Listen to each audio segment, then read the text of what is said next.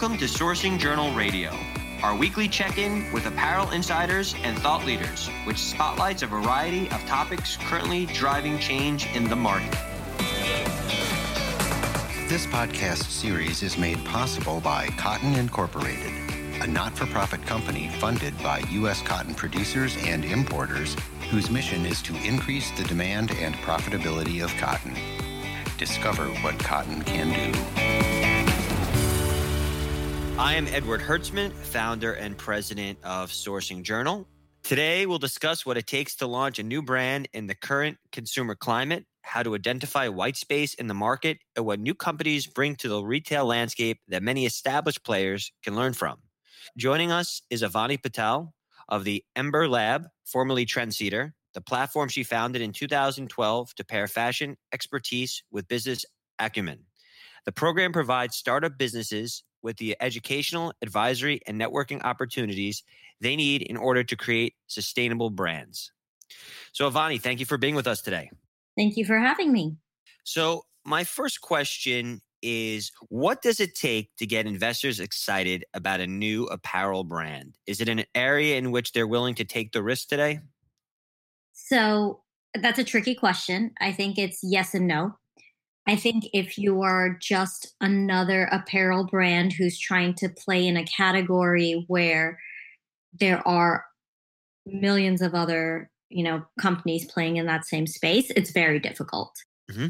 However, if you are doing something innovative, whether it's from a supply chain perspective or whether it's from a product perspective, or if you've got an amazing brand story I think those are the types of things that excite investors in this day and age. So some great examples are Everlane.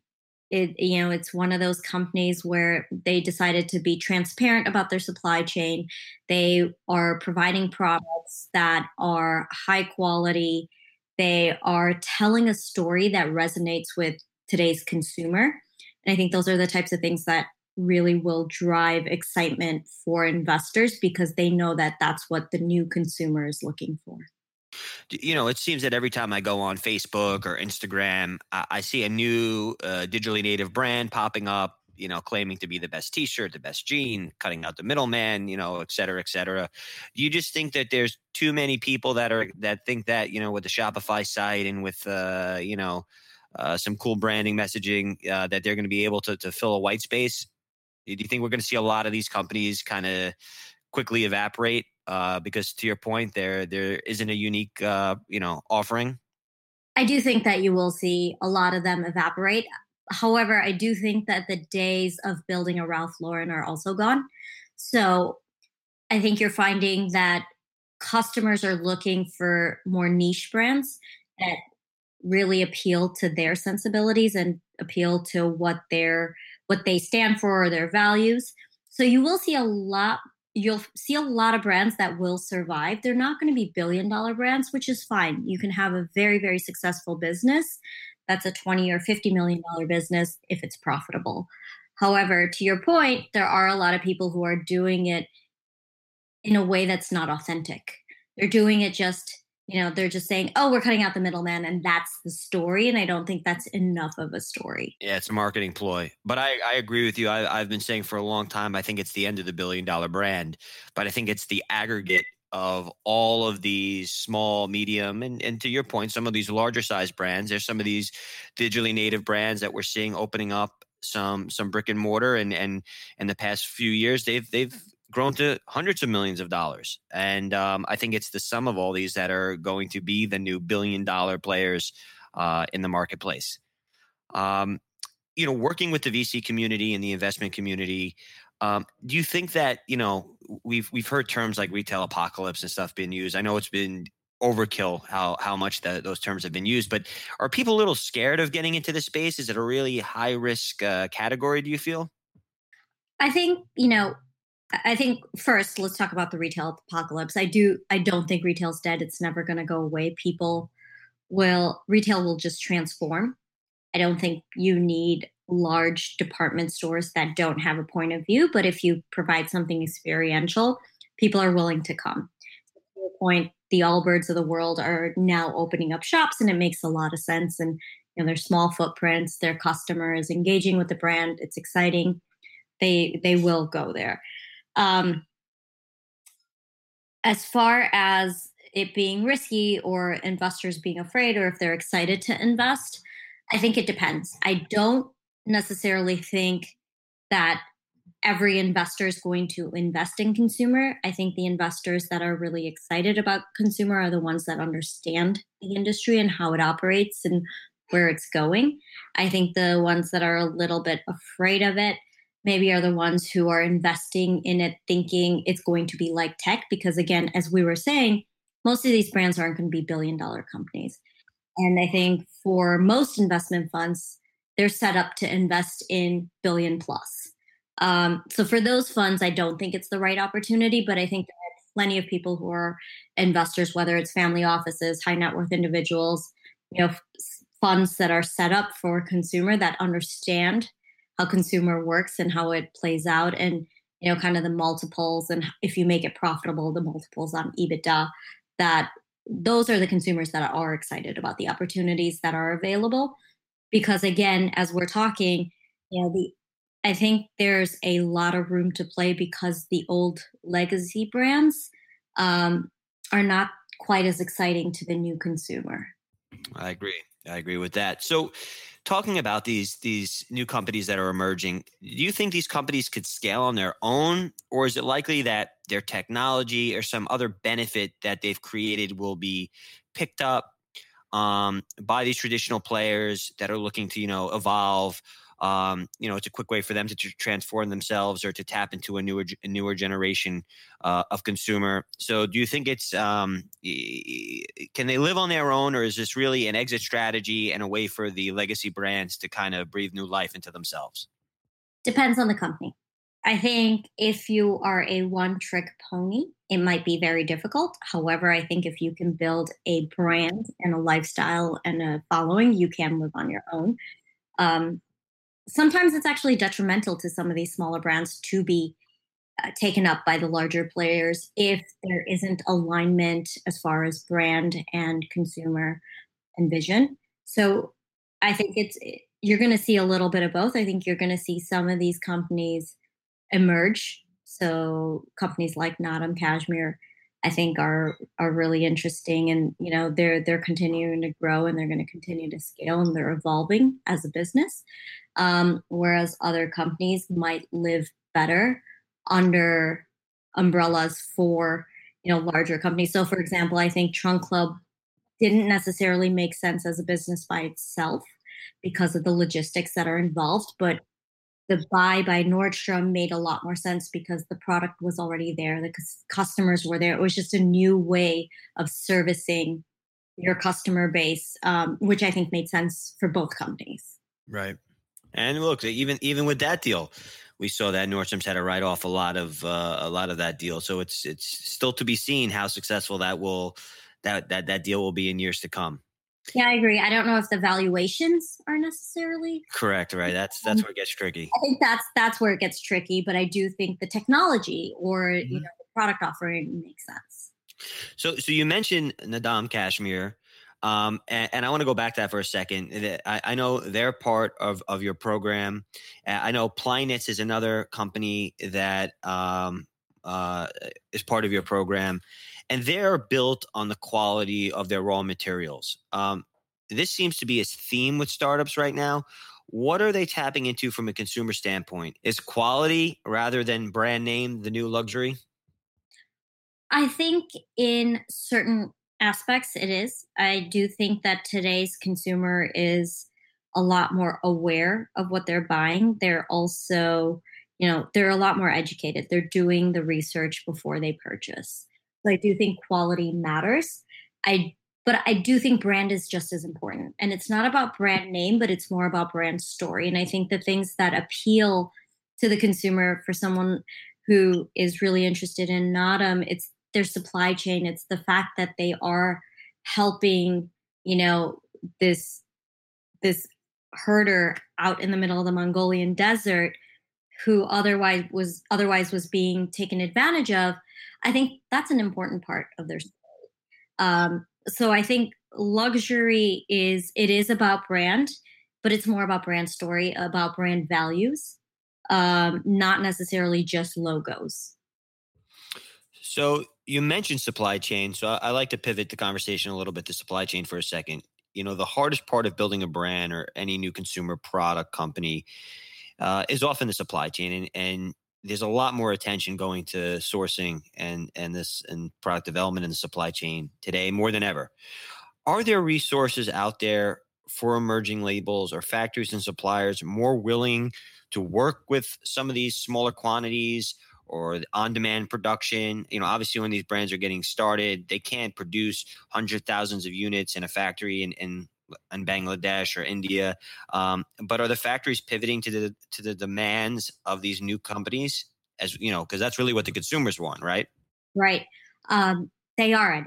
They are very much so. So what we've seen is we've actually spoken to a factory who is, you know, taking a piece of their supply chain and they are retrofitting it so that they can fit in with the needs of a startup versus the needs of a Nike or an Adidas. Um, and what we're seeing is that more and more people are getting into that. I think there's also newer systems out there. So there's people who are, you know, doing on demand production. There's a few companies out there that are trying to get that ramped up. You're also seeing um, you're seeing other people out there, companies like Anvyl, who are helping startups source from the factories that are willing to work with the smaller quantities and the faster supply chains. So I think the entire the entire industry is moving in the direction that we need to go to to keep up with where you know where fashion is going in the future. Mm-hmm.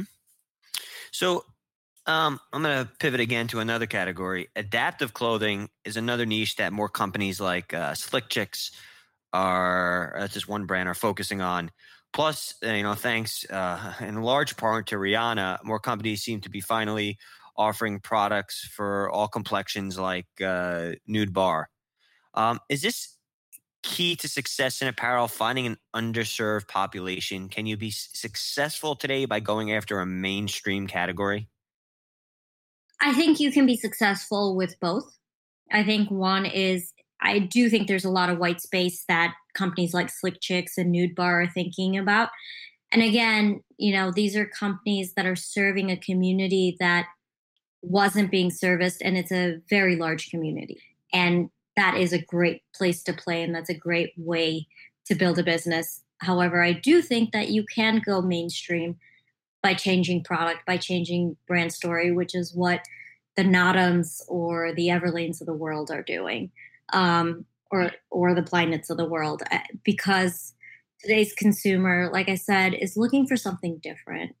They're no longer just interested in a product because of brand name. They they want something that aligns with their values, and so as you're seeing that shift in the way consumers are thinking about brands, there's definitely opportunity to take market share from mainstream brands and mainstream categories.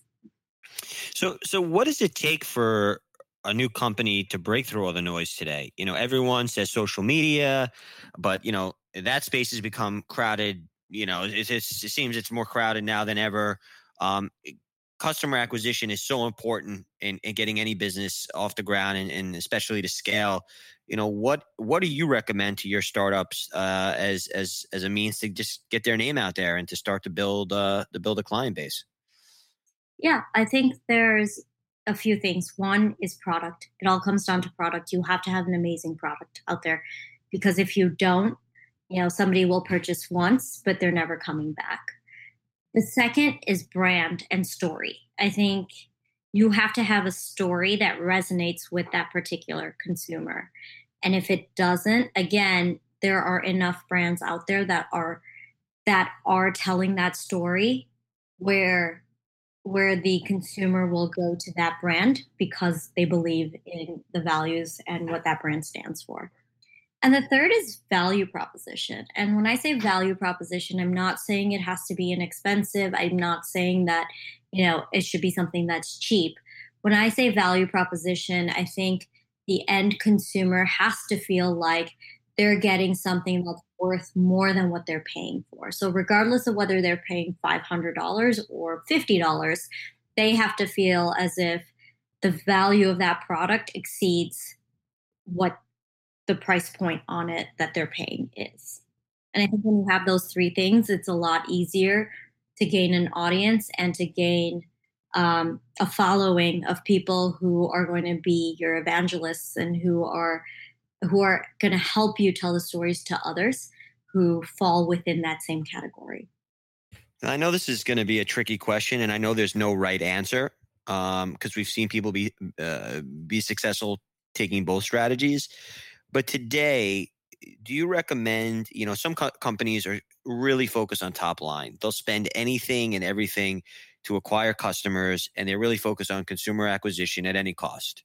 Um, and then you find them, you know, years later, um, having a nice top line, but all they've done is lose money year after year after year. They have to go round after round after round to keep their business going, and they haven't found a, a, a means to profitability. Other companies are more concerned about being profitable, um, not just acquiring, com- you know, uh, consumers for consumers' sake, you know, looking at the lifetime value of a customer and trying to build a more sustainable business from the start. You know, obviously, when the economy is good and a lot of VC money is getting pumped into to companies, people could be a little bit more aggressive and spend on marketing. But now, you know, um, with so many new players entering the market, um, what is your recommendation? You know, what do you tell your your startups? You know, where should they be investing their money, their energy, their time? For us, it's pretty clear cut. We believe in profitability over top line growth. Um, we are very adamant with our companies that that's you know that's the best path to take. Again, because the top line growth it's it's unsustainable. Um, to your point, sure you can keep pumping in a lot of VC dollars, but let's just take a look at it from the viewpoint of an entrepreneur even if you build a $10 million company and you own 100% of it and you are spitting out, let's say, $2 million of EBITDA a year, you're living a really good life. That's a really great business. Now, you could have a $100 million company, but now you, you've taken so much venture funding or funding in general, you own about 10% of that company. And you still can't get it to profitability. You're just churning. It just you know when you start to think about exits and multiples it it's still you'll probably still end up with fewer dollars in your pocket than um, than the other person. And so i think you know profitability is it's it's really important it's just something that a lot of people don't think about unfortunately um, but to your point the market shifts and the companies that are going to make it out on the other end are going to be the ones that are profitable. The other question is, you know, you as an entrepreneur, what are you trying to build? Are you trying to build something that you, know, you want something that's lasting, or do you want something that's here today, gone tomorrow? And for us, you know, we we really love working with entrepreneurs that believe in what they're doing, that want to build a company that is going to be around in 10, 20, 30, 40 years. Um, versus a company that is a flash in the pan.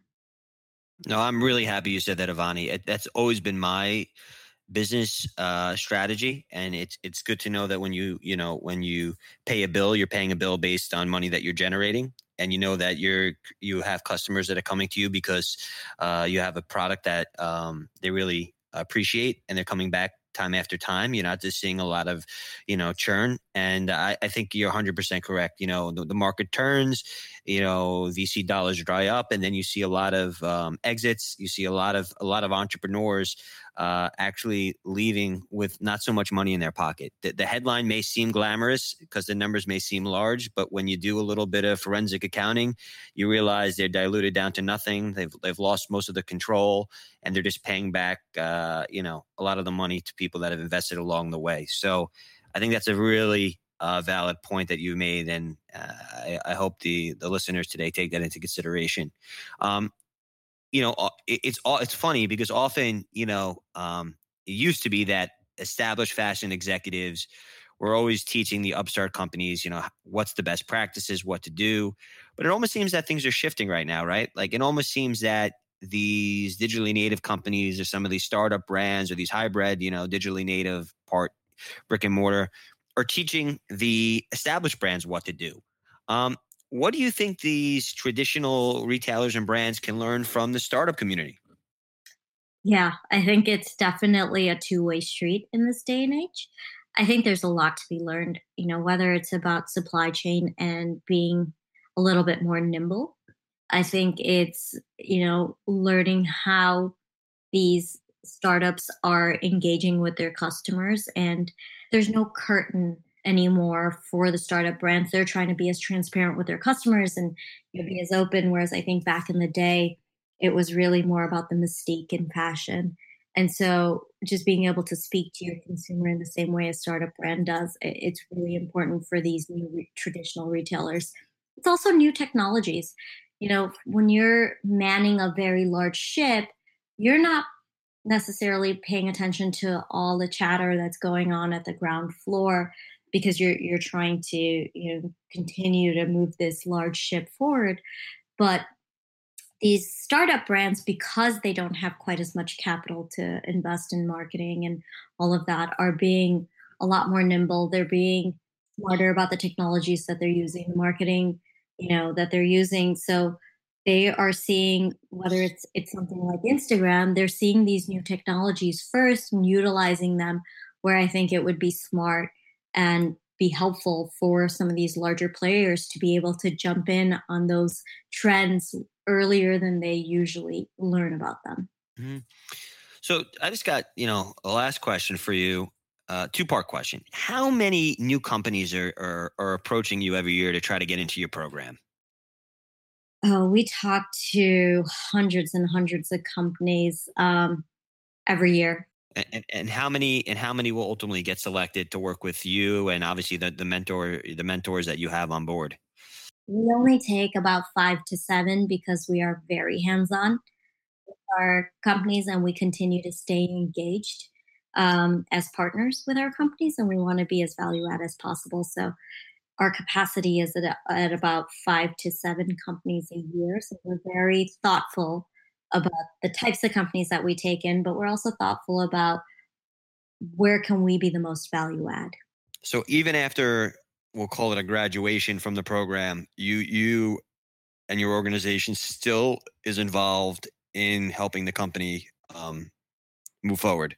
Yep, there is no real graduation from our program. So Naadam's a great example. NADAM joined us in 2015, um, January of 2015, and we still continue to speak with Matt, the founder. We continue to try to be as helpful. We, you know, continue to introduce him to executives and opportunities wherever we can and try to provide as much advice and support as possible. So, Avani, for all of the entrepreneurs out there with a dream, um, can you just give us one success story from your program? What did they get right that so many others uh, might have missed or continue to miss today? Oh, wow so many great companies in our portfolio have done so well. Um, but I think let's go back to Naadam Cashmere only because we've spoken about that business quite a bit. I think one, they were focused on growth but profitability. The other thing they got right was the brand story and being able to tell it in a way that was engaging with, to their audience and product. I mean, their product is phenomenal and the value of the product. It's those three things that we talked about. Those things, when they come together, really, you know, that's really what drives the consumer to purchase. And we've seen that work for them. But do you think, you know, um, is there a discipline with them? You know, is it staying uh, with with with you know that that product category with that raw material? Um, is it not you know over expansion? Is it not trying to to your point drive top line for top line? You know, is, is there is there a secret sauce that they have in terms of um, good business acumen that other businesses maybe are not practicing? As I said earlier, I don't know if there's a secret sauce because I think it's very different for every company. But I do think, you know, focusing on growth but focusing on profitability has been really important for them. That's provided them with great staying power. Focusing on product and innovation across product, but again, keeping it edited down and not trying to expand into too many categories or too many fabrications very early on has played out well for them. Um, and I think remaining true to their brand and what they stand for has been very important. So, for those that, that don't know the brand, is it available just online? Is there a wholesale component? Is there a brick and mortar component? They have a wholesale component, they have an online component, and they also um, have their own pop up shops. So you can find them in a lot of different places, but not too many places, which is also really important for fashion. Well, this has been very informative, and I, I really appreciate you taking the time uh, to speak with us today. Um, if anyone wants to get in touch with you or learn more about your organization, what is what is the the, the website that they should visit? The website um, that they can visit to learn about everything that we do is embercompany.co. Embercompany.co. All right. Well, Avani, thank you again and uh, hopefully we uh, you'll be back soon to talk more success stories uh, for some of your uh, companies. Join us for our sixth annual sourcing summit here in New York on October 11th. This year's sourcing summit is not to be missed. We have more than 20 amazing speakers lined up to lead thought-provoking discussions on why sustainability makes both dollars and cents, how data can deliver true customer-centric results what the supply chain of the future will really look like, and what disruptors are doing that everyone else had better get a handle on. We'll be joined on stage by McKinsey and Company, Google, Wharton, Nike, Under Armour, Outerknown, Trendalytics, Li and Fung, and many more. Visit sourcingjournal.com to learn more and purchase your tickets today.